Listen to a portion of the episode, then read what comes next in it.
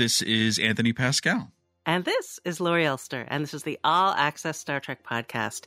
This week, we are going to look back at 2023 to see what we think the best of Star Trek was. We're going to look ahead at 2024, which we're already in, to see what's coming this year. And to do that, we brought in some friends. So, from Trek Movie, we have Joe Andosca. Hey there. Happy to be here. We have Dénes House. It's a dream come true. Thanks for having me on the podcast. and we went outside. We got our friend Ann Marie from Virtual TrekCon and the Yay. Seventh Rule. Yay! Welcome, Ann Marie. Hi, thank you so much for having me. So I think we should dig right in, right? And just start. We've got we're going to do some best episodes, best merch, all kind of things. Tony, what would you like the first topic to be? Well, I think, you know, we should start with the big stuff. So let's start with the two live action shows in order that they appeared in 2023. So let's start with Best Star Trek Picard episode. Everyone has brought their nominee. I, I'll start. So I'm going to go with No Win Scenario, episode four. It's uh, the second one uh, directed by Frakes, co written by Terry. I mean, that whole first four episode kind of feels like a movie, and this feels like the end of that movie where they were stuck in the nebula, you know, and this had that great moment of Frakes throwing the asteroid. What I really liked about this is just that, you know, the, the, the dynamic between Picard and Riker and the tension. Picard was this show, you know, it's titled Picard, and it should be and was touted to be this kind of exploration of Picard's psychology and his, you know, post Starfleet state of mind. And I felt like this really got into that. You know, and it had a lot of other fun stuff that it didn't have any Worf and Raffi, unfortunately, but that kind of added to the kind of Das Boot submarine movie vibe of this one. It was kind of really claustrophobic on purpose. So that's my best of Picard. That had some of the best acting in the whole show, I think. Yeah, yeah, really good stuff from Spaliers. Um, there's a lot of Jack in that episode. There's a big Jack and Jean-Luc dynamic as well going on in that episode. I also chose that uh, as my nominee. Um, for me, it was the the conversation in the in the bar, uh, the ten forward bar uh, between uh, Picard and Jack and Shaw. Uh, and we pulled out in that episode uh, Shaw's backstory uh, with Picard and, and with Wolf 359. Uh, that really moved me tremendously. And that was uh, made that the best episode of the season for me. Right. And that paid off later, you know, and it was paying off stuff from earlier. You really started to see in that episode how finely tuned the season of 10 episode was. And you even realize that more later on. Shaw was my favorite character in the show, so uh, that was his, and that was his best moment. So definitely cool. All right, Joe, how about you? Well, that was going to be mine as well. but, uh, um, yeah, because we didn't talk about this ahead of time. So, um, yeah, I, I'm in total agreement with the two of you. The whole thing with Shaw, um, the Battle Wolf 359, finding out his backstory, and all the things you just said. It's it's um it was just an incredible episode, especially with the cliffhanger from the previous episode from 17 seconds with the line from Riker to Picard saying, Get off the bridge. You just killed us all. Yeah. right. So going into that, then you're like, how are they going to top that? And then they ended up doing it in the next episode. So yeah, that was also my, my favorite. Ann Marie, was this also yours? Okay. So I have to say that the final episode, The Last Generation, was my favorite because, well, the whole season I was so worried that someone was going to die. I just felt like so much of modern TV does that now. And obviously there was the Ro episode, but oh, it was just like such a sigh of relief to see everybody not only not dead, but also happy. And like I always was worrying about my TNG, like my beloved, my first crew, my beloved TNG crew, and like if they were happy in their lives, especially after like the Star Trek movies. And this, it just was like therapeutic, and it made me so happy. There also were like these amazing character moments. Like I really felt like Worf when he helps Raffi, like without anybody even noticing. I just felt like that was such a growth for Worf to be like the person going behind the scenes and like doing random acts of kindness. And it just, in addition, like usually, like I'll say, like my favorite episode of Deep Space Nine or Voyager will be like six because seven, I'm stressed out the whole time that it's going to be ending and I'll miss them so much. But with like the last 20 minutes or so and how they left it as almost a backdoor pilot, I sort of could like breathe a sigh of relief that there's a glimmer of hope that we might get these characters back. If not in a total spin-off, then at least like maybe certain characters here or there in different other Star Trek series. I loved it. Yeah, I came close to picking that one. I didn't, but I came close. So did I. Yeah, that was definitely up there. It's one of those episodes where they definitely fan serviced, but in a way that was so well done. You know, all the stuff with the Enterprise D and on the bridge, you know, and the Borg Queen stuff. So yeah, a very strong season finale, series finale. No, and sometimes fan service works because we're the fans and we're being serviced. Yeah, So- service me. I agree. I couldn't remember which was the episode with the uh, the the the tour of the uh, of the spaceship museum, the Starship Museum, where The we see the Museum. yeah the Enterprise A is there and Voyager and which episode was that? Do you guys remember? Is it the bounty? Yeah, the bounty. That's episode six. If I had to pick a favorite moment in Star Trek Picard season three, it would be uh, viewing the Fleet Museum and hearing the the theme songs of all of the different shows. Um, that was my favorite moment in uh, Star Trek Picard season three. I'm a ship guy, I always will be, and that touched my little ship guy heart. Um, so I really liked it. It didn't make it the best episode, but it, it did make it my favorite moment in in season three. I'm not even a ship guy, and I loved that moment. I think the best ship moment of the season was in, I think, episode one when the Shrike is battling the Eleos and the Titan just jumps right in there. Oh yeah. And the way it jumped, it, I mean, it, and it just shocks you. And it's like, it's one of those things that really like, it's just thrilling to see it. It's like a jump of adrenaline when you watch it. And it reminds you of some great moments. You know, there's so few moments like that in Star Trek where you're like, oh my God. Yeah, it was emotional. Before I, I give mine, I'm going to say Aaron has just joined us, Good evening, everybody. joined by another member of the team. Hey there, Aaron. Hey there. Good to see y'all. Aaron Bossig, another Trek movie contributor. We just started basically, so we're doing nominations for Best Picard episode. Since you just showed up, are you ready to give us yours? I am actually. First of all, my favorite thing about Picard all three seasons is how there's usually this tonal shift between the story you think you're getting at the beginning of the season and the story you wind up getting. And for me, that episode this season was The Bounty. And for that reason, because that's where we kind of shift away from the Picard to the the next next gen story, I love that episode. We were just talking about all the cool ships in that episode. I'm a ship nut, so yeah, for sure. You're a ship guy. I do like the ships. Another ship guy. Lots of ship guys. I'm looking at my ships of the line calendar right behind my computer right now. My favorite episode was none of the ones that you guys have mentioned. oh, And I chose based on which episode did I enjoy watching the most over and over, because that's how I determine a favorite. And for me, that was Surrender. Because we had Worf rescuing Troi and Riker.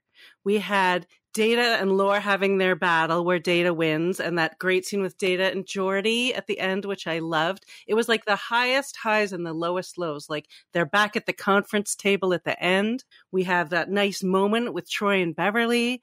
We had wine jokes. Jack actually figured out how to use his powers. Like was like, oh, I could. I felt like so many important, fun things happened, and the only thing that um, ruined it. Oh, and Worf also said something about he he was gonna he considered sending his enemies severed heads to all of them, but he was told that was passive aggressive. Um, and it was only ruined at the end by Troi's lie, where she says to Jack, "I'm gonna stick with you no matter what. You're not alone." And then in the next episode, she just gets up and leaves him alone. but that doesn't happen in this one, so that was my favorite.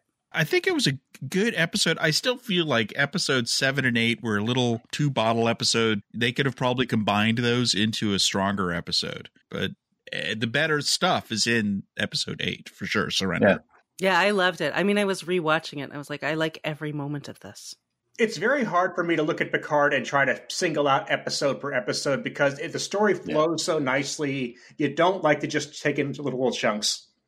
Yeah, It was definitely easier to choose a best Strange New World season two episode than a best Picard season three episode because of the episodic nature of Strange New Worlds. Well, that's a great transition. Why don't you tell us, Dénes, your favorite episode of season two of Strange New Worlds?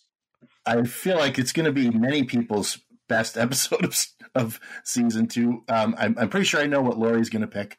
I'm pretty sure, uh, but uh, I uh, I chose episode seven, those old scientists, which has shot up to be you know one of my favorite Star Trek episodes of all time. The crossover with Strange New Worlds and Lower Decks.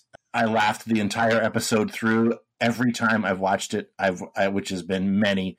I've laughed the entire time through. I love everything from the way that they design the lower decks costumes to fit into uh, into live action, to the little uh, jokes here and there, uh, the references. I I love the fact that Pike and Una defend the flip open communicators, which I love from the, days of my youth. Uh, it just it it rang every little Star Trek bell in my heart, and I'm so glad that they did it.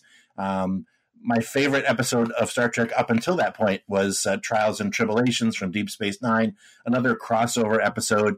Um, I love it when uh, the crews get together and you get to see uh, pairings that you aren't uh, are not accustomed to, and you see sort of stylist, stylistic changes as the two groups get together. Um, I really love those old scientists. How many people here have picked this episode? So okay. Oh, so only uh, only two. Oh, Laurie. Actually, I I'm shocking I didn't everybody. either. But So- yeah, Lori, come on. Seriously, so not the musical? I'm, I'm going to tell you why. Because I love all the songs in the musical, but when I watch it, I skip all the dialogue and I just go to the next song. Hmm. Because it's a yeah. Because the episode, the science of it, it's Not the greatest. The Yeah. good part is the act, the songs. I still I was listening to them in the car on the way to the dentist today to make my to calm myself down and sing at the top of my lungs. But I think the better episode is those old scientists for all the reasons that you just said. It's so great. interesting. So the you two of the six of us, I thought it was going to be almost universal. Same. Ann Marie, how about you go? What's your favorite of the season? So this was a really close call. I loved charades so much. I, that like Spock Amok in season one was my favorite because I watched Star Trek for the shipping, not just the ships. Um, but like, okay, so I think my all the my favorite episode that I'm based on basing on like what I rewatched the most and like what I thought about the most is tomorrow and tomorrow and tomorrow. I just thought like Huh. that really blew open La'an for me as a character. And in season one, I was getting like a little bit tired of her because she was in it so much. It just like it opened her up, and the it also somehow like made me actually believe Paul Wesley is Kirk now because it, which was not happening until that point, and it just it was so beautiful, and their kiss was amazing, and the hot dog scene was so cute, and then I mean the the part with Khan at the end just really blew my mind. Also, I thought that was so fascinating. So I- I'd have to say that tomorrow and tomorrow and tomorrow. Plus the Toronto factor. Well, I was going to say that too because I'm a huge Murdoch Mysteries fan, and I've seen them film at wherever Khan was being held before, and I was like, oh my gosh, yeah. time travel is a classic Star Trek thing. It was their first time doing it. I think they did a good job. They did some interesting stuff with canon and with Khan, but I feel like it makes sense because, you know, the eugenics wars didn't happen in the 90s. So, yeah, it was good. It had some funny moments, which you want with, you know, fish out of water stuff, which you want. Because everyone, every Star Trek show has done the thing where they go back to modern times. You know, Yes. and and so you want to get some good fish out of water stuff in that, And- and they I have to say too, like the um, Pelia moments in that episode really stood out as wonderful, and I felt like in the season I didn't get her as much as I wished I had. But in that moment with like archaeology department situation, Oh I yeah. just like I was so tickled by that, and I just found her so charming. I loved it. Tomorrow and tomorrow and tomorrow was my definitely my number two, and it was a close call for me uh, because I, I love Kirk. I, I grew up reading uh, Kirk uh, novels, Star Trek novels with with Kirk in them. I grew up watching the original series, and I did feel like that was the episode when Paul Wesley showed me a Kirk like performance. I love that they remembered that Kirk was a, a genius at chess, for example. Some of one of those things that other Star Trek productions don't always seem to remember that that Kirk is a tactical genius, and I love that about uh, tomorrow and tomorrow and tomorrow and. Uh, uh, and I, I thought it was a fantastic episode. That was his second time playing Kirk, and he was Kirk. playing yet another alternate universe Kirk. He didn't play real Kirk, Kirk, until later in the season. So. And yet, that was the first episode where he felt like Kirk to me.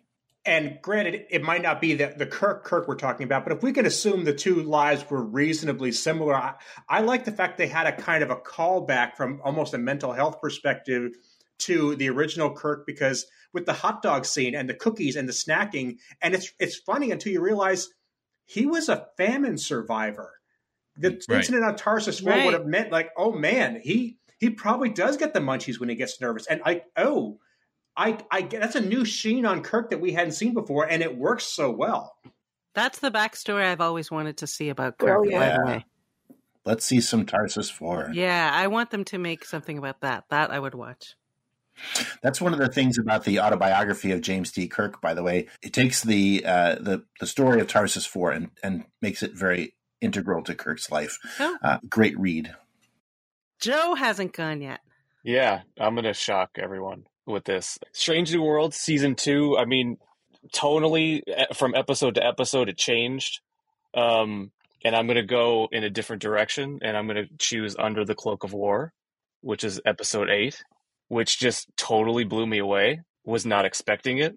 was it, it just it just hit, it really hit me emotionally, um, and uh, and, and especially that ending with the ambiguity of of M'Benga. Did he do it? Did he not? They always say they want to do big swings, and I think sometimes their big swings are obvious, like, oh, let's do wacky comedy. But that was a difficult swing because they're doing hard war movie war compli- yeah. you know and it's not black and white. There's a lot of gray area. I think that that was actually the biggest swing. Even though they did a musical i i do think that that was the biggest swing they did for the season just because of the challenge of taking on a story like that. Good choice. Yeah and i thought they they really hit it out of the park with that too. That episode i liked the episode but the thing that i found really challenging in it was i didn't like the guest star yeah, no, he was. I awful. didn't like his performance at all. I thought he was, and I thought his makeup was actually bad, and I thought his performance didn't tell me. Like, I, I didn't like it, and I thought the overall story was really good. And if they had put someone else in that role who had, I think, decided who he was and then played that guy, that would have worked. I felt like he wasn't even sure who he was in each scene. Oh, I completely agree. I felt like because it kind of like reminded me a little bit of like Jetrel in Voyager, but I just didn't know how to feel about the guest. Like I, that's exactly how to characterize it. Like I wasn't sure what decisions he'd made about it. That said, it's amazing, and I was just what I was most shocked about the year in Star Trek was that people didn't talk about the ending of this one episode more. I think. Yeah, I host a watch party at my house. Uh, my friends come over. We watch every new episode of Strange New Worlds, and in other episodes, we finish the episode talking about what we liked, what we didn't like about the episode. But uh, Under the Cloak of War, we finished by talking about um, the themes of the episode, and it, it, it really we finished that episode. we just were talking about the content more than the presentation, and that's something that. Uh, we don't always get from modern Trek, and I really appreciated that uh, component of it. It's a good point.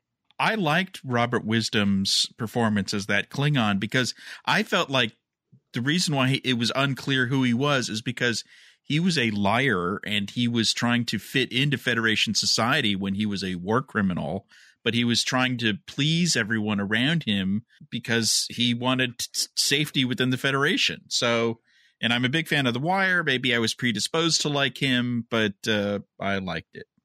Uh, Aaron, have you gone yet? I have not, and I was going to say tomorrow and tomorrow and tomorrow because I really feel like it is just it has that great science fiction classic Trek twist concept. But since somebody already said that, I just want to give a great shout to Ad Astra per Aspera because it just absolutely feels like a brand new episode of TOS. It, it, it, except for the fact that it's got slightly better visuals, it, it just feels like TOS. And it's a well written episode. It's got a great theme. Those two are my favorites together.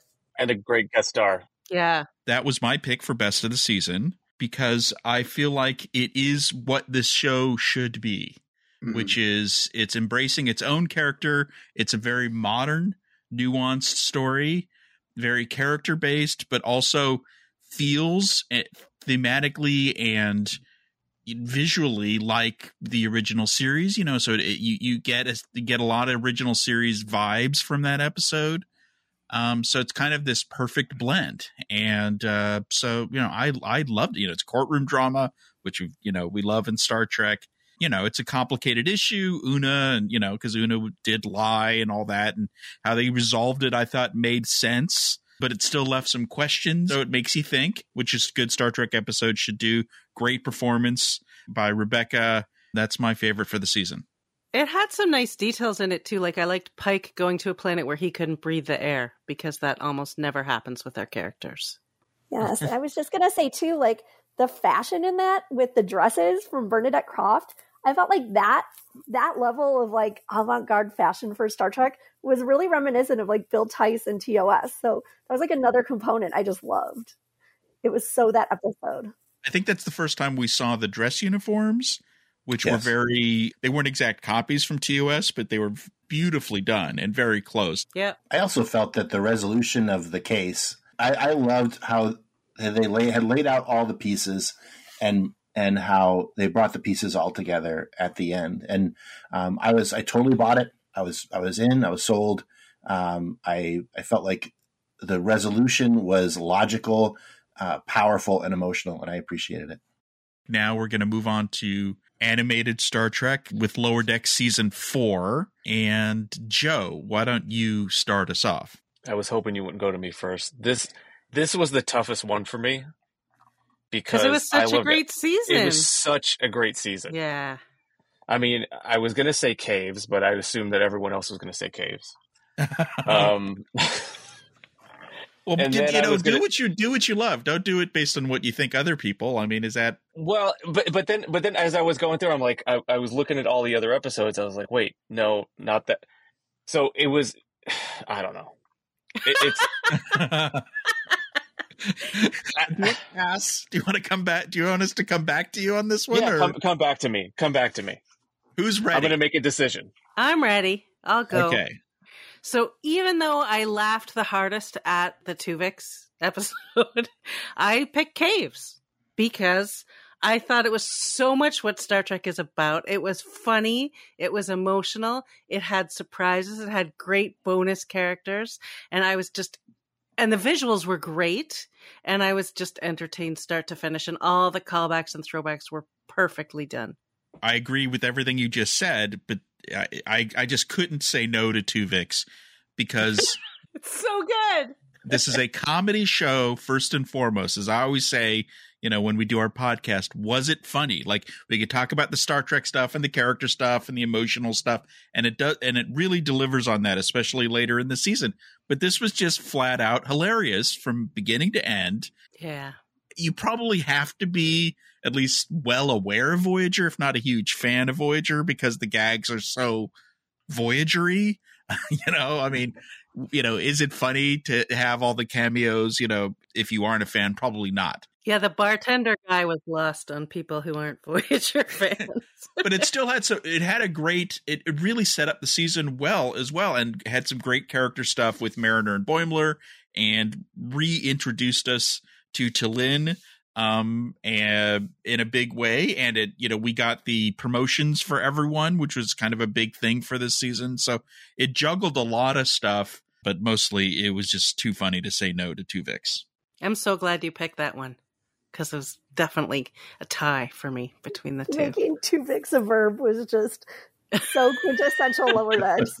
Eh, well, who else? Did anyone else pick two Tuvix? No. Uh, oh, okay. So let's move on. Ann Marie, you were just talking. What's your favorite? Okay. So this is a really close tie because I love a good peanut hamper love story, and it was so hilarious that peanut hamper's dad was named Kevin. I think that, plus I just love Times Arrow, so the Twaining was hilarious. To, like making Twaining a verb was also hilarious. But I had to go with my heart, and that was Parth Ferengi's heart place Yeah. because Rom and Leeta are just one of my favorite TV couples of all time, and I thought they they did so well, and Leeta just stole the show, knowing like the intricate like um, she just like really gets what Ferengi culture is about and how to use it to her advantage, but also like always wants everybody to benefit. And then, I mean, the Ferengi television and the recreation of like the Vegas Starfleet experience put on Ferenginar. I mean, it was just so hilarious. And I freeze framed and took like a million screenshots so I could really make sure I was getting all the jokes. It was just perfection. I loved it. it. is a great episode. That's my number two pick because I love Rutherford and Tendi, and uh, they're my favorite characters on the show. And um, I, I actually appreciate the fact that they aren't a couple, which I, uh, I think is is a it, it's sort of pushing against what I think everybody wants to see happen, and I think that makes it more interesting. And and uh, I loved their. Uh, having to sort of pretend to be a couple, although their feelings are definitely leaning in that direction. All that stuff was really fun. Um, it was a great episode. I think they're they are obviously destined to be together. And this episode smartly punted that decision Yeah. into another season. Basically, they're like, we can't ignore this, but we don't want to do it yet. You know, there's the way at the end where they were all awkward, but then as soon as they decided they were just friends and they go into the Right. um the The the, the, the, shaft again, it, it you know it was like, but they're and they're like all on top of each other. It's like, okay, come on, you know. and they're like laughing and totally comfortable again. Aaron? I also picked that episode, and I'm just going to say it's, it's one of those cases where I want to always see Star Trek boldly go where no one's gone before. But when it comes to Lower Decks, where it's all about the jokes and the references, let's go back to my favorite show, Deep Space Nine, and take another victory lap. I am all about those episodes where they just go back to DS9 for one scene, for one episode. I'll just enjoy it and soak it up as a guilty pleasure. Oh yeah, even with like they had their own May Hardu. That was just like there were so many hilarious touches in that episode. great Captain Freeman episode too. You know the way she, how smart Yeah. she was, and okay, so we're co- we're coming back to you, Joe. Are you ready? I'm ready. I'm going to go with a few badges more. Final answer. uh, I I like the fact that they're delving into their own canon.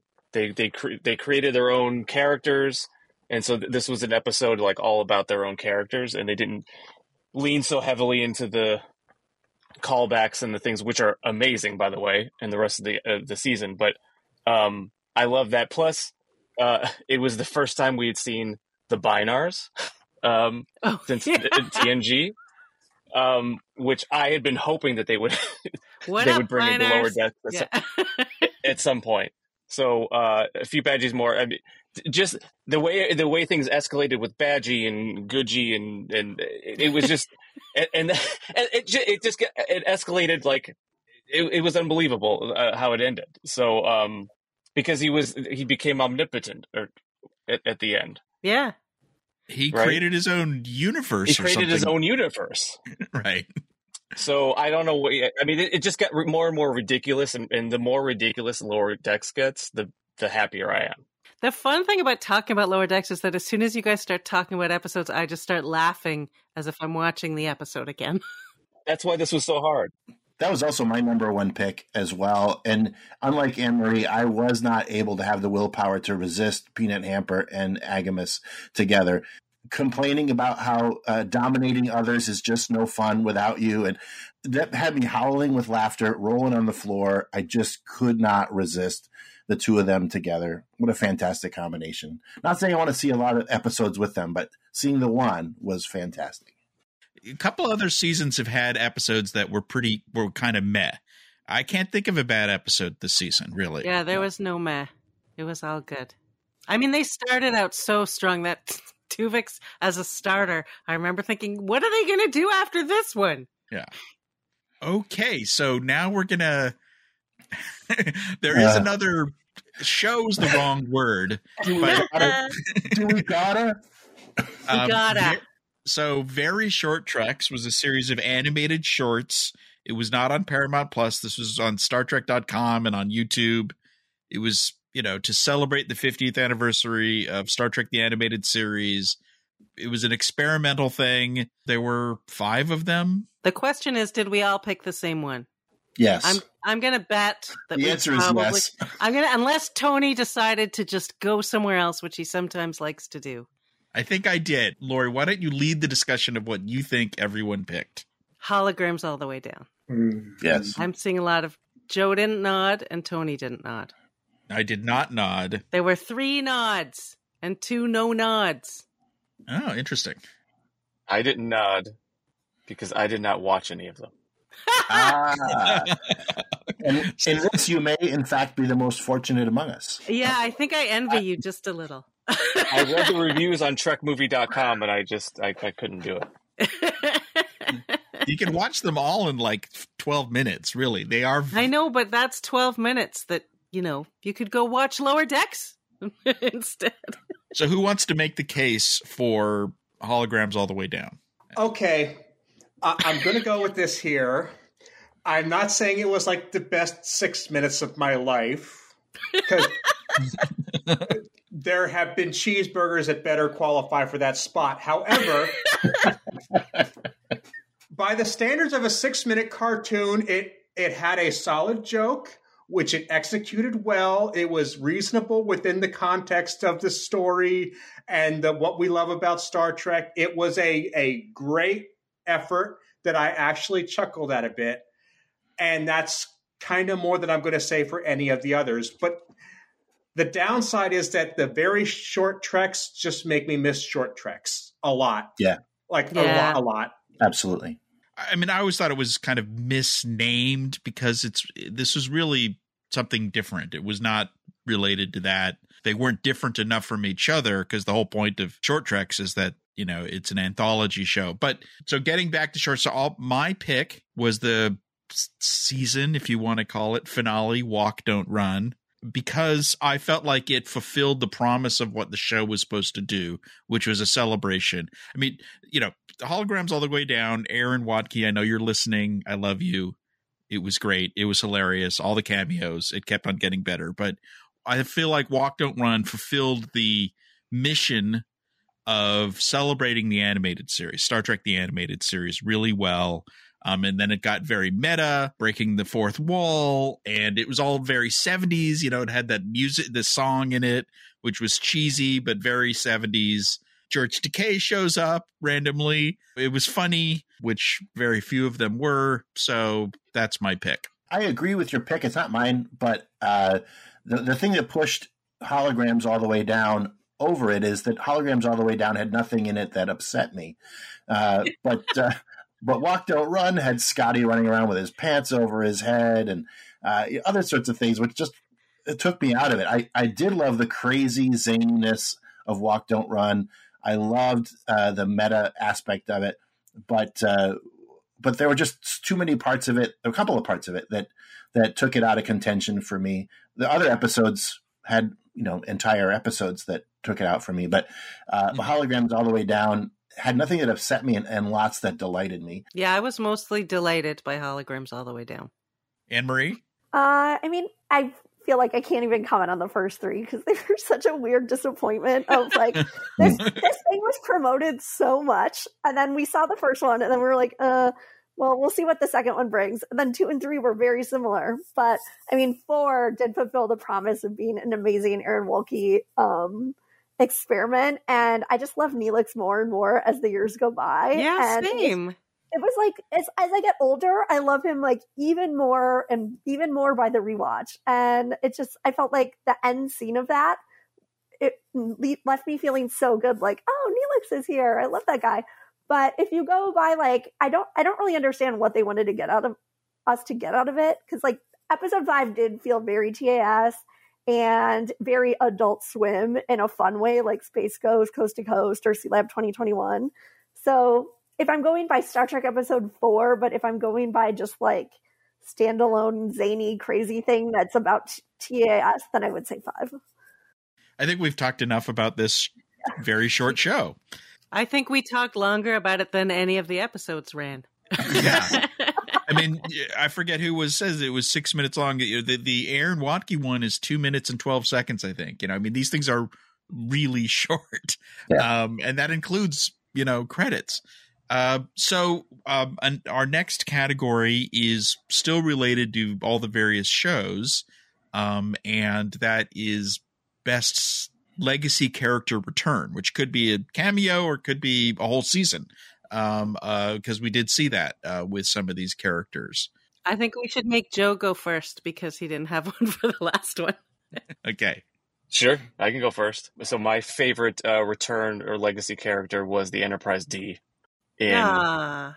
Picard season 3 oh. because it kept expecting that maybe it would happen, and then maybe it wouldn't happen, and then finally at the very end of episode nine, you see Picard look at the Enterprise D, and then you see it's it was just an incredible moment. So, and also like even behind the scenes stuff of Dave Blass and, and his team of just uh, the care and all the work that they put into that thing to make sure that it was the exact replica copy of the way it was uh, for the originals for the uh, for TNG. Um, it's just incredible all the work that they did. So that's my pick for this category. How could there be anyone in this world who doesn't love Dave Blass, who's a Star Trek fan, who doesn't love Dave Blass with a full heart? That man gave a gift to Star Trek fans uh, in powerful way. Absolutely. Yep. That is a great choice and a little little, you know, uh, out of the box thinking because but of course all the enterprises and ships are characters. So mm-hmm. makes sense. I'm a ship guy. What can I say? all right, Ann Marie, how about you? It has to be Dr. Crusher because I mean that's like the one action figure I had growing up, and I went to medical school and like became a doctor because I love Beverly so much, and she just did it all. She was amazing at her job. Still had time for breakfast with Jean Luc, like the hot guy on the ship, and was raising like this amazing son. She's and a great friend to Deanna. I love her so much. And then it I guess the and it was great to see that Picard made her mixtape because that just like added a fun dimension to their relationship. Uh, um, but I do have to also say, like, it was wonderful to see Amanda Grayson back and have that Spock moment, and um, just like to show that Spock was acknowledging what a wonderful mother she was after so many times we see him sort of like not acknowledge that and sort of treat her bad because she's not Vulcan and that's the side he favors. So that's my close second, not to give to. I like the Amanda choice too because so much of Star Trek, sorry Star Trek, sees the fathers as very important and the mm-hmm. mothers as very not important. And you just pick two mothers. So mm-hmm. as a mm-hmm. mom, thank you. Aaron? I'm going to go ahead with Geordi LaForge for many reasons. I mean, first of all, we all love Geordi, but toward the end of TNG, they they kind of did him dirty a little bit because you kind of remember him as being the guy who could not get a date or the guy who had a weird browser history on the holodeck, and that's not, you know, now we have him a family man. He that that's really his main thrust is like he's worried about his family and and what's going to happen to him when stuff hits the fan. And that's that's a new side of Geordi we didn't get to see before. And plus, he is guarding this giant warehouse full of the Trek history, and like all the fans who were just sitting around for the the dark period of Trek, were like we're rewatching episodes, we're hunting down toys and collectibles. It's like we're kind of having that same role. It's like we're we've got our own little storehouse in the middle of nowhere where we're keeping our stuff for the future. So that was great to see Geordi come back, kind of like as us. I love that. It's really well said. And LeVar got to go into conflict with Picard, which is something we never saw on the show. Um, so he got to do some really good acting on it, and he's got kids, including his real kid. Yeah, yeah.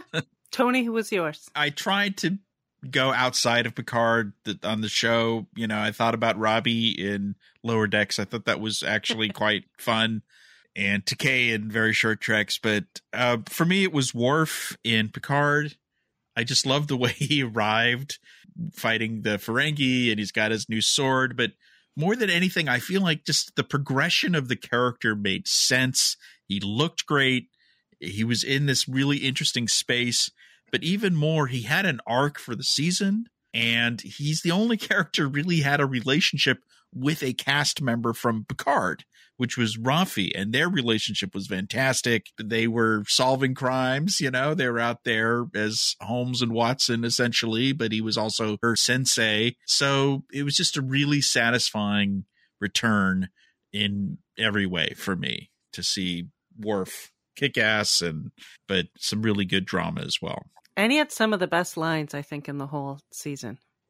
I agree. Yeah, definitely. Humor too. Some good yeah. Yeah. I mean he really Yeah. was funny. Him and Frakes were carrying a lot of the comedy for the season, and uh, they both did it really well. Beheadings are on Tuesdays. So. Wednesdays. Dénes, how about you? I also went back and forth on a couple of different characters. Um, my I, I was going between two Strange New Worlds characters. One was getting Scotty at the very end, um, but I, I really want to wait till next season to see how that unfolds. I really felt that Strange New Worlds season two gave me back James T. Kirk, and I appreciated that. So uh, Kirk is my is my uh, vote for this category. Paul Wesley uh, in season one, I thought did a, a good job of establishing a character. I wasn't sure exactly that it was Kirk, um, but by the end of Strange New World season two, I felt like I had I had at least uh, at least some of my James T. Kirk back, and and he's the guy I wanted to be when I was a kid. You know, uh, I grew up watching TOS, grew up reading the novels, and grew up wanting to be the strategic genius, the leader of people, the captain that James T. Kirk was, and I wound up being someone else. But uh, but I, I, he's always been a hero of mine, and and getting to see at least an echo of that and and some new shades on that in season two uh, of Strange New Worlds was really uh, a gift, and I really appreciated that. Interesting choice. It's also an interesting new perspective as well because he was playing a different. He was playing two different Kirks, and then he's playing this younger Lieutenant Kirk, which is a little different than Captain Kirk. Yeah. Which is also very challenging. I kind of look forward to seeing what happens in season three now. And along the way, I've I've really listened. I'm a big fan of the All Access Star Trek podcast. I listen to it every time it's on, and it's the first thing I listen to as soon as it releases. But uh, so I, I've been following along with Laurie and, and just agreeing with Laurie as she's been talking about how you know she doesn't want Strange New Worlds to keep going back to all the TOS characters, and I, I agree with you hundred percent on that. And yet, getting Kirk back to me, it's still a thrill. I, I want to see Stranger Worlds doing strange new things, but the the fanboy part of me really enjoys having Kirk back again. I'm glad he works for he doesn't work for me at all for some reason, but I'm glad he does for he does for you and for a lot of other people. Yeah. All right. Well, mine I picked someone different, although I almost now I want to go to Joe's because Joe's was really good. But um, I picked Ro Laren because she had such an unresolved story. We know the character was interesting enough that they wanted to put her on Deep Space Nine. And then Michelle, and you know, I'm so happy we got Kira Nerys, so that worked out great. But she's the character I always wanted to come back, and from the minute we heard that characters were coming back, she was the one I wanted to see the most, and I loved what they did with her and what they did between those scenes with her and Picard were so great. And I went back and watched the earlier episodes she was in, of the next gen episode she was in, and it all fit together so perfectly. Like it all made total sense. So, and I, um, even though uh, Terry likes to say everybody's still alive, like when you ask about any of the characters, he's like, oh, they could come back, they could come back. But I'm going to stick to she could come back because I just loved her. Good choice. Okay, so now we're we're moving on to the extended universe of Star Trek, the greater universe of Star Trek. Um, so everyone's got a pick for best merchandise, which can be anything or book or comic or whatever. And since you're such a huge fan of all this stuff, Laurie, why don't you kick us off? I was very torn. I had two top choices. Can I say what they both were? Am I allowed to cheat on this one? Uh, pick one I'm and then tell us what the other one is. Okay, maybe my favorite thing, and Joe has the same thing, I know, is the signed poster that Dave Blass was selling, where he got it's the Okudas, it's Liz, it's Dave, it's I think John Eaves, and it's just this beautiful, gorgeous shot of the Enterprise D bridge that they all signed, and I bought it at, in Vegas. And it's just I feel like there's nothing else I have that's unique like that. But then my second runner up was Patrick Stewart's memoir. Ann Marie? Oh, it's so hard because I'm like a massive Star Trek shopper, and STLV had some really great merch this year. So I got a bunch of stuff from like uh, a, a lot of the tables. But I think my favorite thing has to be I'm not biased, but JJ Lendl did these um, drawings for the Star Trek and Chill store on Shopify. And one of them is Neelix and Chill, which like cracks me up every time. And every time I wear it out, like some random person is like, "That's hilarious!" Like it really gets the vo- it really gets the Voyager fans in the general like out in the wild to take notice. It's just I love that. But you know, everything my Uhura earrings from Springtime Creations at STLV are also like a, a close second. I'm a huge fan of his work. I'm glad he's getting covers for the IDW comics now. He's And amazing. Yeah, Yeah. he's great. Who wants to go next? Joe. Uh, my pick is the uh, video game and comic book tie-in of Star Trek Resurgence, which was fantastic. If you don't know about it, you should go out, buy the comics, play the game. The thing about the game is that it's it's very easy to play, so you don't have to be a gamer to to uh, to to play the game. It's a really interesting story. It's very Star Trek. There are a lot of there are some legacy characters that are in it. I'm not going to spoil anything for anyone, but uh, it was just it was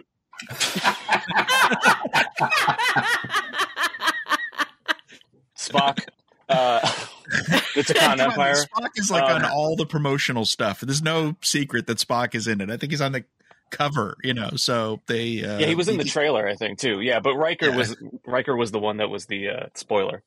Um, but yeah, it has a, it has a great uh, uh, comic prequel tie-in um, that I really didn't even like. It, it totally just went off my radar because there are so many comics uh, that IDW has put out. Some really some really great stuff uh, this past year in, in 2023. But Resurgence, it totally flew off my radar. I saw the game. I got a copy of the game, played the game, and had to go back and read the prequel comic to figure out what was going on. It filled in a lot of uh, pieces for me, and it's just it's it's again it's it's very very Star Trek. It just feels very Star Trek, and I can't recommend it more. Star Trek Resurgence was my thing as well. I feel like not enough people are aware of it. It's like a season of of a next generation era. It's got new characters, classic characters. They do some really interesting stuff with the classic race, but they introduce new alien races. So it, you know, it's a narrative thing. It is it it is it's when people hear video game, they think, oh, it's shooting and stuff. No, this is a story. It's an interactive story. It is you are watching a season of Star Trek, and every once in a while you have to, you know, scan an anomaly or whatever. But there's a lot of watching and absorbing this fantastically written Star Trek story. So that's my pick as well. I don't own any of the gaming consoles that uh, Resurgence is available for, but when I read Tony's review on TrekMovie.com, um, I went to YouTube to see the walkthrough, and I a seven or eight hour walkthrough on YouTube, and uh, I watched the whole thing. Uh, it was like you said, Tony, like a season of Star Trek, and it was compelling to watch this video game uh, being played. The voice acting was great. The the moral decisions were compelling. The characters were rich. Um, fantastic, fantastic game.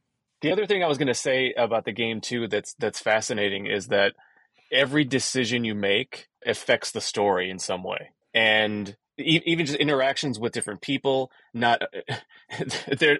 There's even like missions and things where you have to like not annoy someone, or if you do annoy someone, it comes back in later and haunts you. So it's just it's just really just even the way that the game was put together. There was an interview on uh, Glorious Treksperts with uh, I think one of the writers or the ve- developers of the game, and he talked about just how uh, how they actually wrote it and and put in all those different um, the decision branches.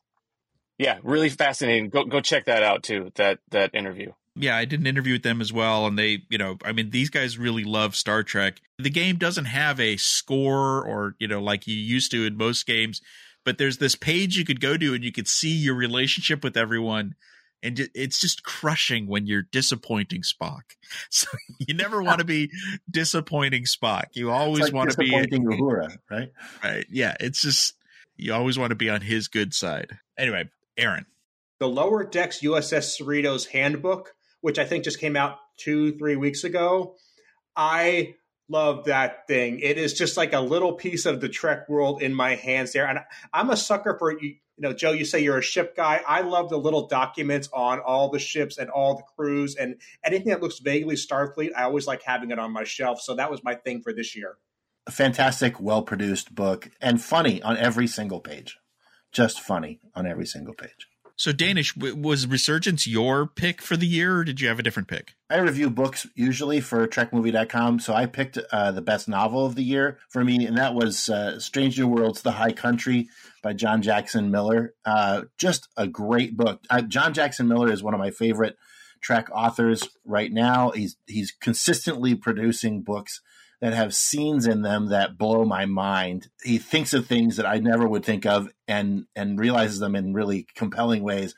And you know, just the fact that and I don't want to spoil anything, but if you when you read the High Country, there's a scene where you encounter the Vulcan Navy, and it just blows your mind. Like, well, how could there be a Vulcan Navy, right? Uh, but here you, you encounter the Vulcan Navy. It, it just was fantastic, fun, compelling, a, a, delight from beginning to end. So, Stranger Worlds of the High Country by John Jackson Miller was my pick for for best merch of the year.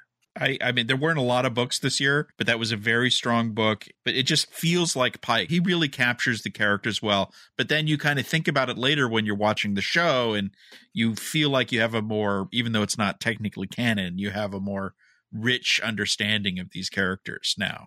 Good pick.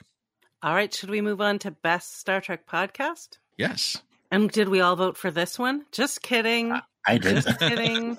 I know a lot of people here have podcasts, so everyone voted for their own podcast.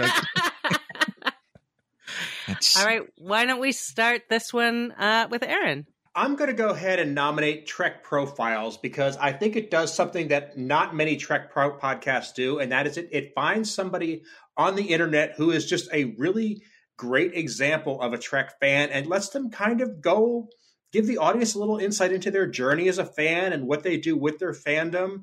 And it's just a, a, great slice of life that has nothing to do with the studios or the show or the merch. It's just people like us, and it's a great way of connecting with other fans. Very cool.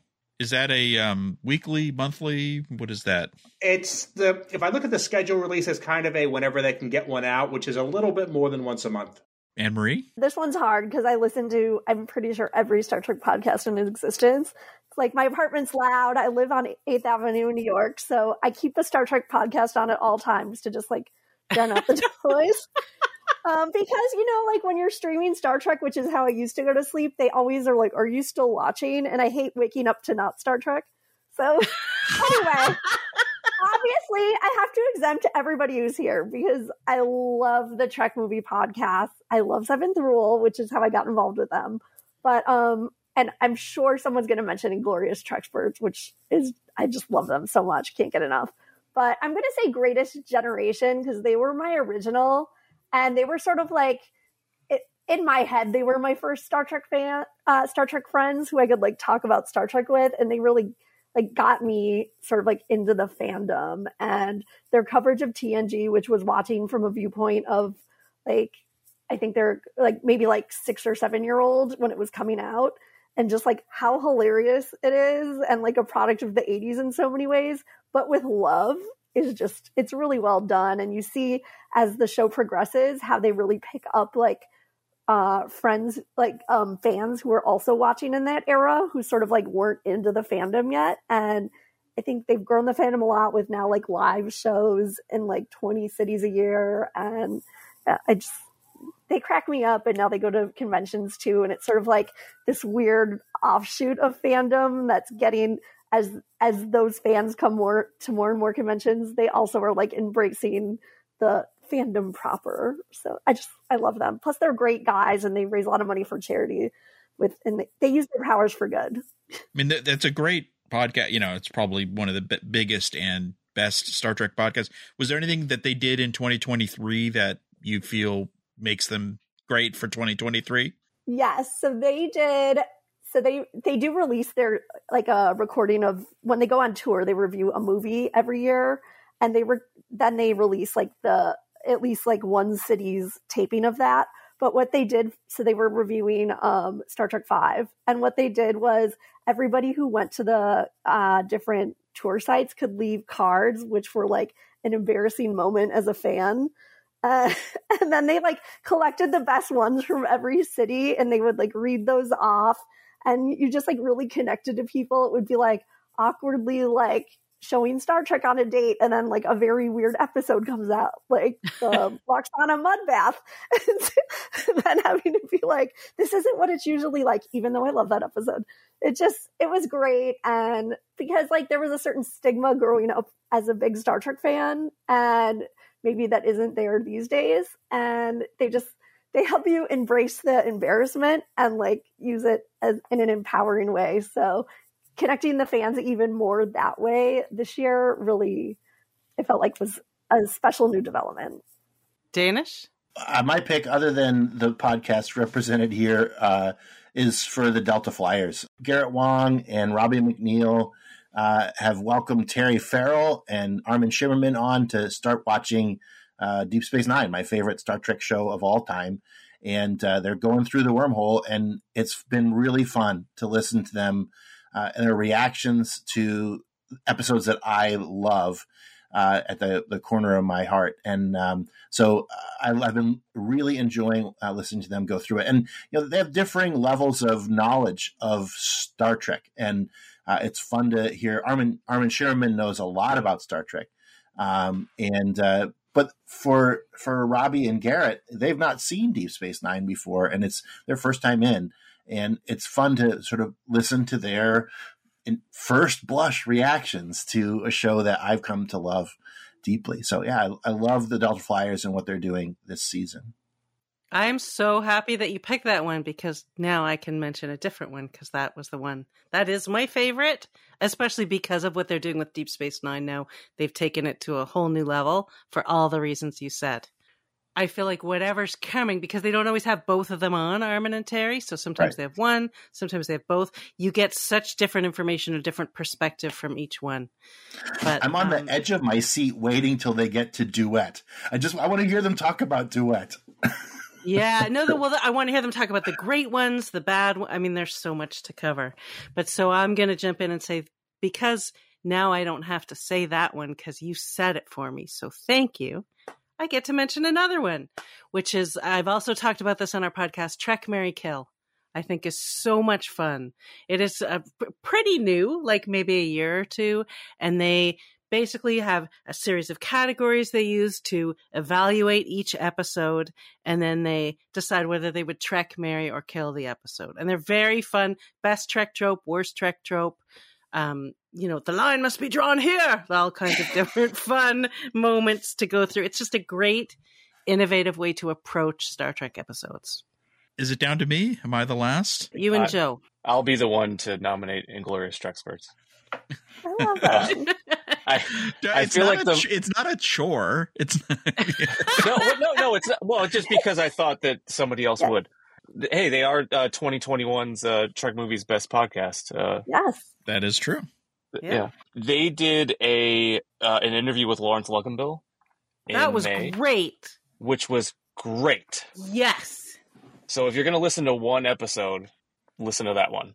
I'm a huge Star Trek Five fan, as are they, and uh, just hearing some some amazing stories, not only from the movie on the set, but just from his life in general. It's just really, really interesting guy. So that was my highlight from 2023.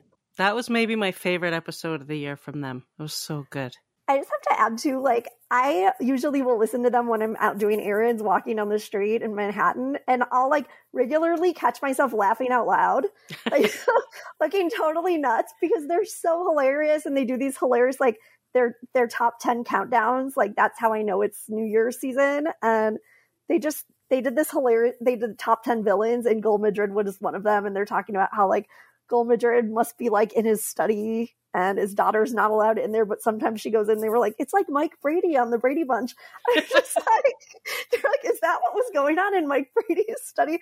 It's just like such hilarious random trains of thought that like you have to be a super nerd for like all TV, which probably a lot of people are. And it's just, they're so quick and the way they like, um, their callbacks. I just love them so much. They just had John Billingsley on this week, and they're doing Yes.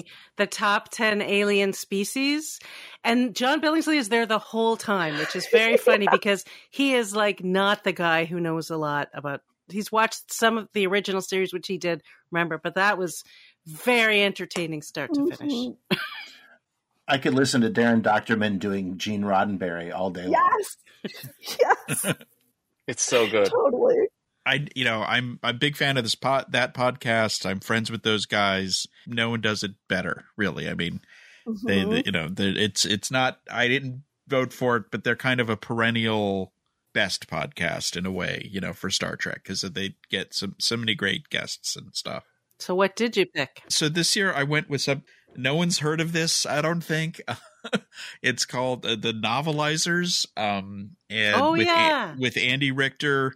It's this celebrity podcast. And last year they've already moved on to another thing. They're doing Independence Day, but last year they did Star Trek Two. They divided it into twenty episodes, which they would do two at a time, and they'd have different comedy writers and different celebrities. So a comedy writer would write a section of the movie and then someone else would read it as if it were a book but it's very funny you know and and some i mean and they had some great celebrities j.k simmons maurice lamarche wayne brady john hodgman patton oswalt dick cavett. I mean God sakes dick cavett. Um Ira Glass. So every episode is a so it's, it's constantly changing in, in tone and style as you go through a, essentially a novel of the movie, and it's they're not all the best episodes because there's so many different writers and you know, but some of them are just hilarious, and it's just so weird, and I'm just so glad it exists, and it was hosted by Andy Richter, who I've been a big fan of. So you know, that's my 2023 Star Trek podcast of the year. Yeah, I listened to a couple of those. There were definitely there was some that weren't great, and then some that had me laughing out loud. On your recommendation, check out the it gets stronger as it goes on patton oswalt is amazing um you know as you as you can imagine but you know just hearing dick cavett do it is i mean it's just so weird it's it's great I think I just need to listen to the Dick Cavett one for sure. That sounds insane. All right, our last category for 2023 is a bonus category where each person can just say, make up a category, and then tell us what your thing is. So, did you guys do that? i, I did right. it All right. I, I did i did the homework Okay, you start. Okay. so mine was a kind of a category we used to have, but then we cut. Uh, but it's kind of Star Trek moment of the year in the world. Um, and I'm gonna pick Trek United, the coast to coast picketing event at Paramount in Hollywood and in New York. I went to the one in Hollywood. Laurie went to the one in New York, and just the way fans and celebrities came together in support of unions and workers' rights and all the support we saw online. It was a great day. It was a lot of fun, but it was also great to just see there's so much about that fight that was about themes of Star Trek, you know, from workers' rights uh, to human rights to artificial intelligence. And it was great to see the fans support it. And it was fun, except that it was really hot. That was the only downside was that, you know, the next time they hold a strike, don't do it in the middle of the summer, you know, but uh, otherwise, great. Nice one. It was hot in New York too. Yeah. As I recall. That was great. Um, Joe? I did um, my favorite line of a show, and there's so many great lines uh, for all the, the the the shows this year or last year. Some of which we've already mentioned. "Get off my bridge, you've killed us all" was one of my favorite lines. Beheadings are on Wednesday, but I thought going back to Lower Decks, the thing that just made me laugh out loud was when Rutherford says, "He looks like Tom Paris," and Boimler says, eh, "Let's see it." That just I don't I just thought that was hilarious. So good. Excellent choice. Ann Marie. So I did iconic fandom moment of the year and just like how it will be viewed in history. And I chose uh, that shot of Save Star Trek Prodigy um, on the back of the airplane flying by Netflix. I just think that is such a definitive and like so reminiscent of like the Bjo Trimble like letter writing campaign. It was just so special and magical and such a everybody coming together to support something from the grassroots level. And then Prodigy was saved. Yes, which was amazing to get it saved within the same calendar year. So just amazing on every level. I was there. I had to wait for the plane with Aaron Waltke, and Oh it wouldn't. And it was. It took way too long. We were tracking it Oh. on Flight Tracker, Yes, It- it- it- watching your updates. and uh, yeah, it was it was a wonderful moment, but there was a lot of uh, waiting It was a long moment, is what you're saying. Yeah. that, yeah, the, the hours before that, not so great. That moment, great. okay, how about you, Dénes? I chose uh, the best non-licensed Star Trek production, and uh, for me, it had to be Khan the musical, uh, which was just a hoot from beginning to end. I took my daughter, and we got to see Khan the musical. It was high camp. It was funny. It was touching. Uh, the music was incredible. the The dialogue was spectacular. The performances were great it is so funny and i just i keep wishing and wishing and wishing that it'll get a revival maybe it's the kind of show that you know if if high schools wanted to put this on you could put it on around the country uh, it would be just a, an amazing production to see uh, spot, uh, pop up in various different parts of the country uh, I, I thought it was well written well acted and a tremendous tremendously fun time That was off Broadway, right? It, over the summer, I think. Yeah, it was it was down in um, Greenwich Village, and it was uh, you know tiny little hole in the wall theater, but uh, what a great time uh, at the at the theater. You could totally do this on Star Trek: The Cruise. You could totally do this in in various different uh, conventions. It is not a tough production to put on in terms of the mechanics of it, but uh, yeah, I mean, it's just, it's really good. We've got some great variety going. Aaron, how about you? I'm going to go ahead with what I call the best delayed payoff of the fandom. It's when you you feel like the story kind of corrected something that should have been corrected a long time ago. And all three of the major shows this year did that to some degree. But the moment when Seven of Nine becomes the captain of the Enterprise, because this is a character who, I mean, we had was not treated super well throughout Voyager what with the cat suit and the the various, you know, we don't have to get into that. And then, you know, she finally comes back and she well deserves a Starfleet commission but doesn't get one and there's not really a satisfactory explanation as to why other than we just don't want to. And then not only does she have a commission, she gets to be arguably the most important person in the Star Trek universe, the captain of the Enterprise that is a moment. I mean, it's it makes everything worth it after about twenty ish, thirty years, whatever. I don't know. Nice. That's a great one. Yeah. All right. I went uh, in a totally different direction than all of you because it seems I'm a lot more shallow than the rest of you. But I did my personal Star Trek achievement. and my personal Star Trek achievement is that my 16 year old daughter now, A, knows who John Billingsley is and doesn't just call him that Star Trek actor you talk to, and can sing along with the Uhura song from Subspace Rhapsody. Parenting win.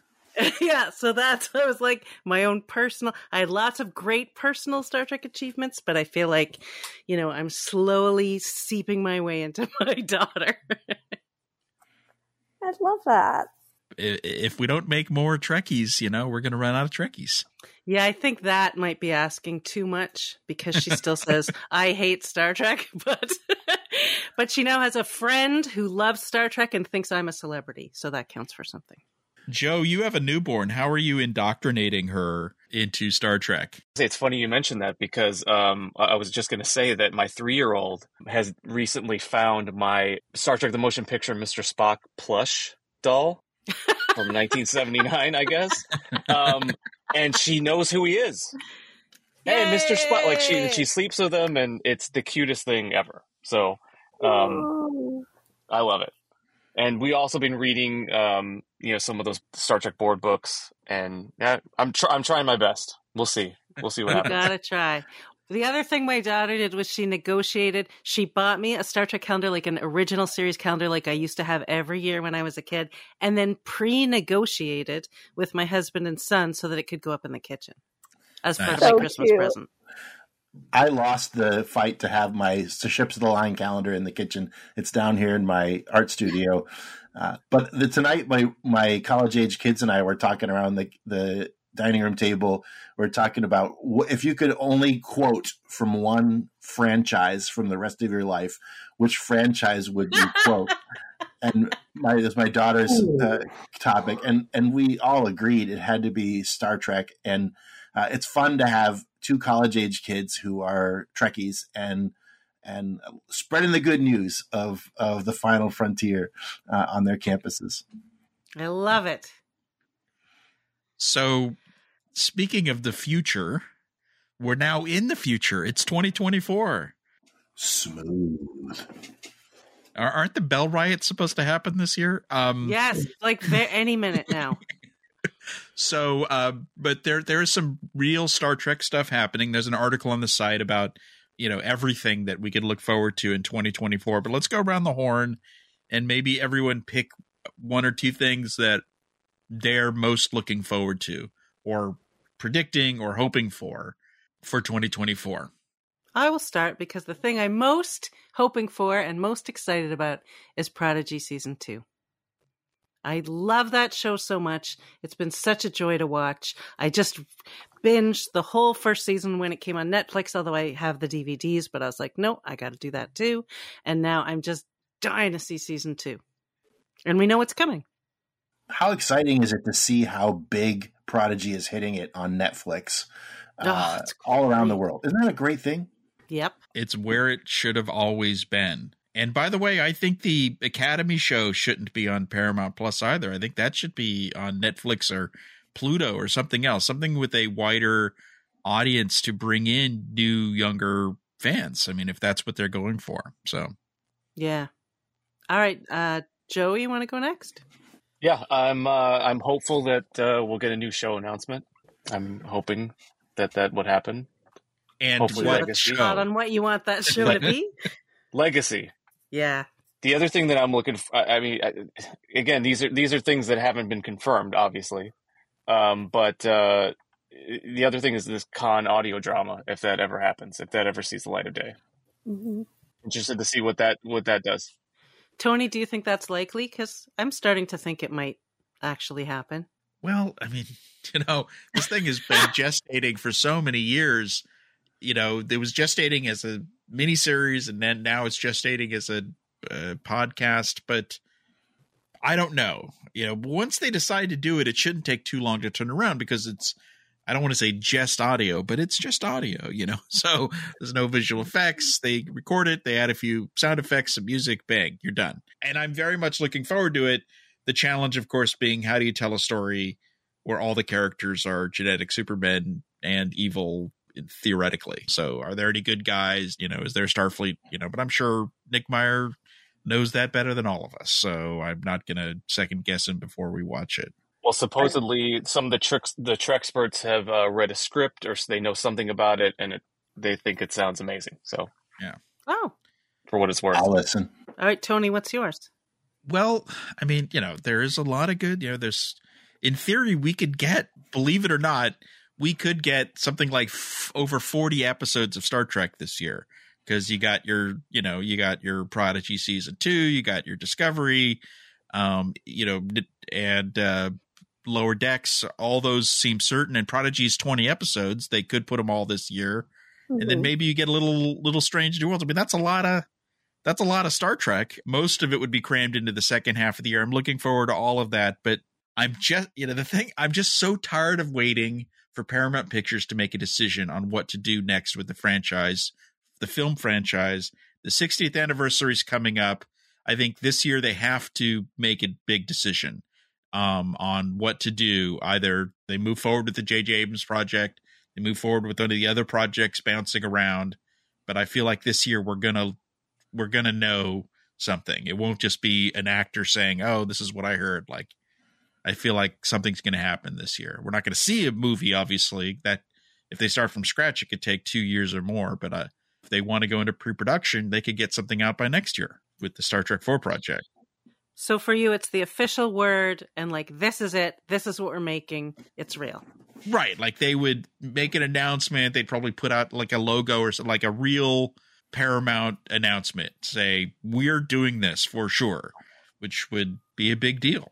That's what I'm wishing for and hoping for for 2024. And of course, the Moopsy plush coming from Master Replicas. yeah. I think we're all waiting for that. Um, Aaron, you want to go next?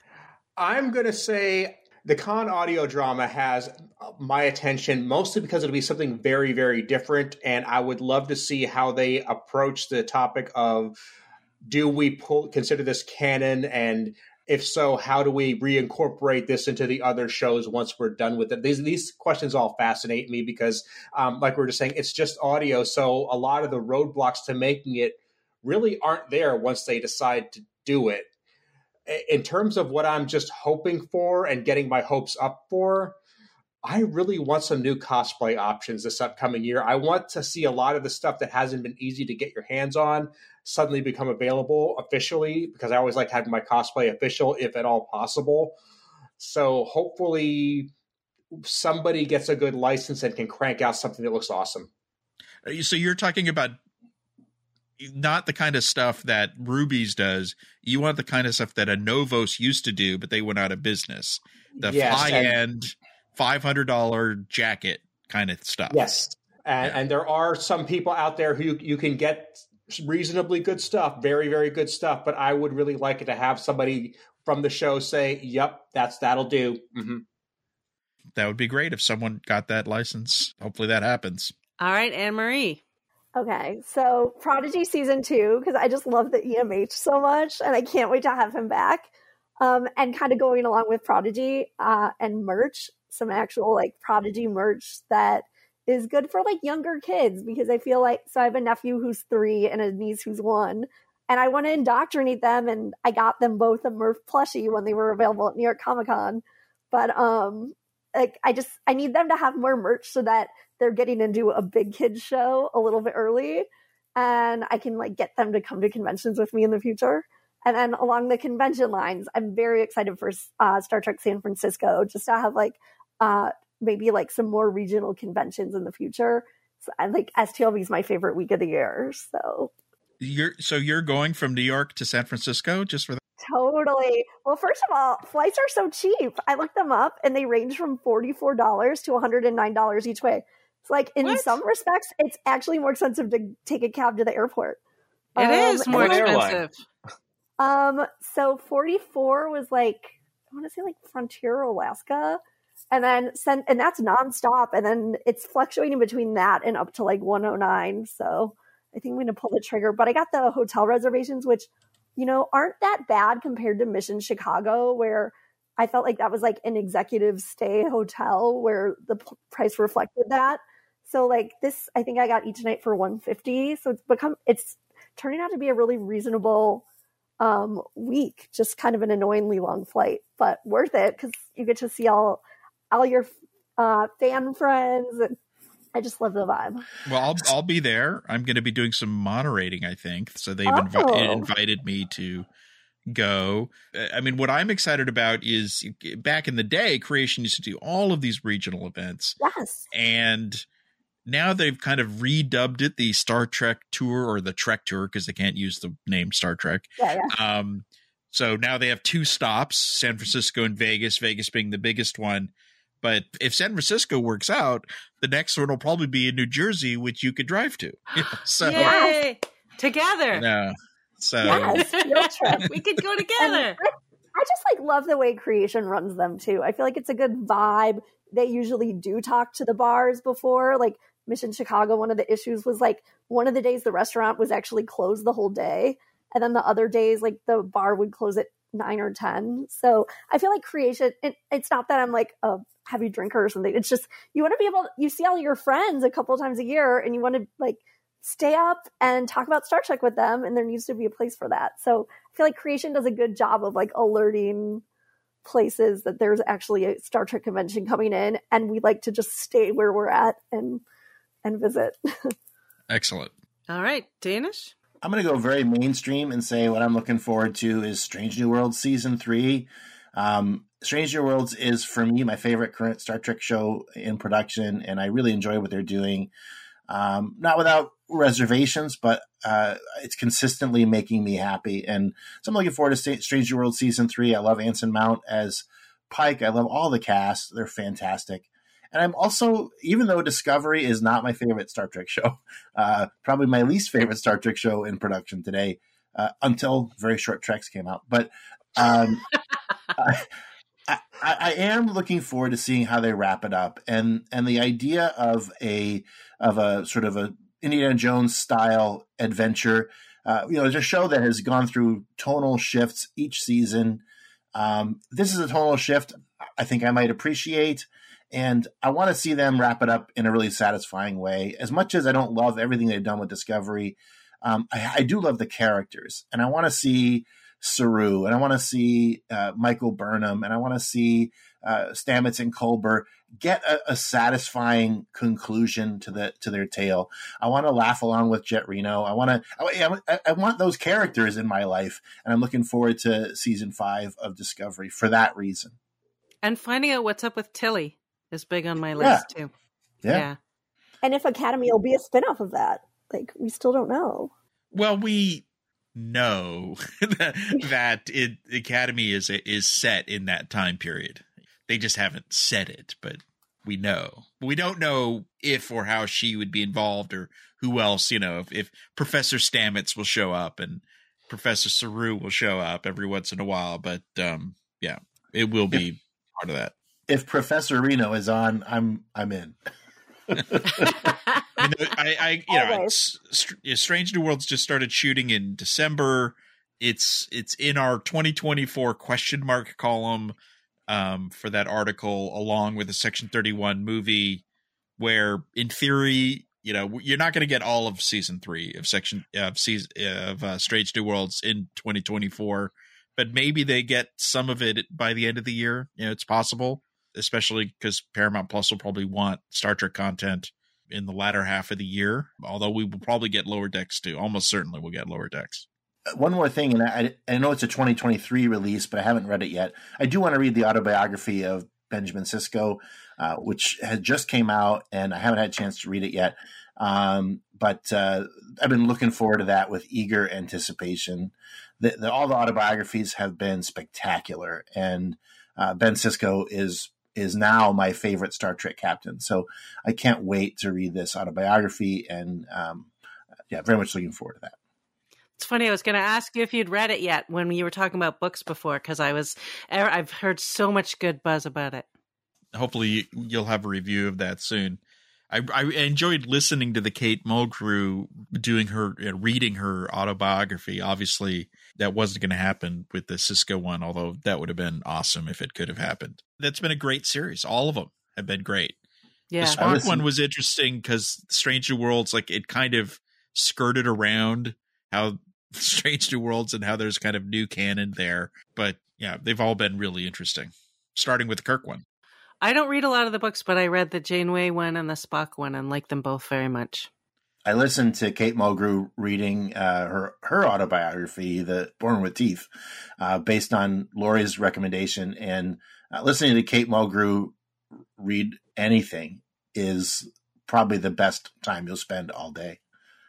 Maybe she should read the uh, Sisko one. well, I just really wanted it to be Jake Sisko reading it. Oh, you know, oh yeah.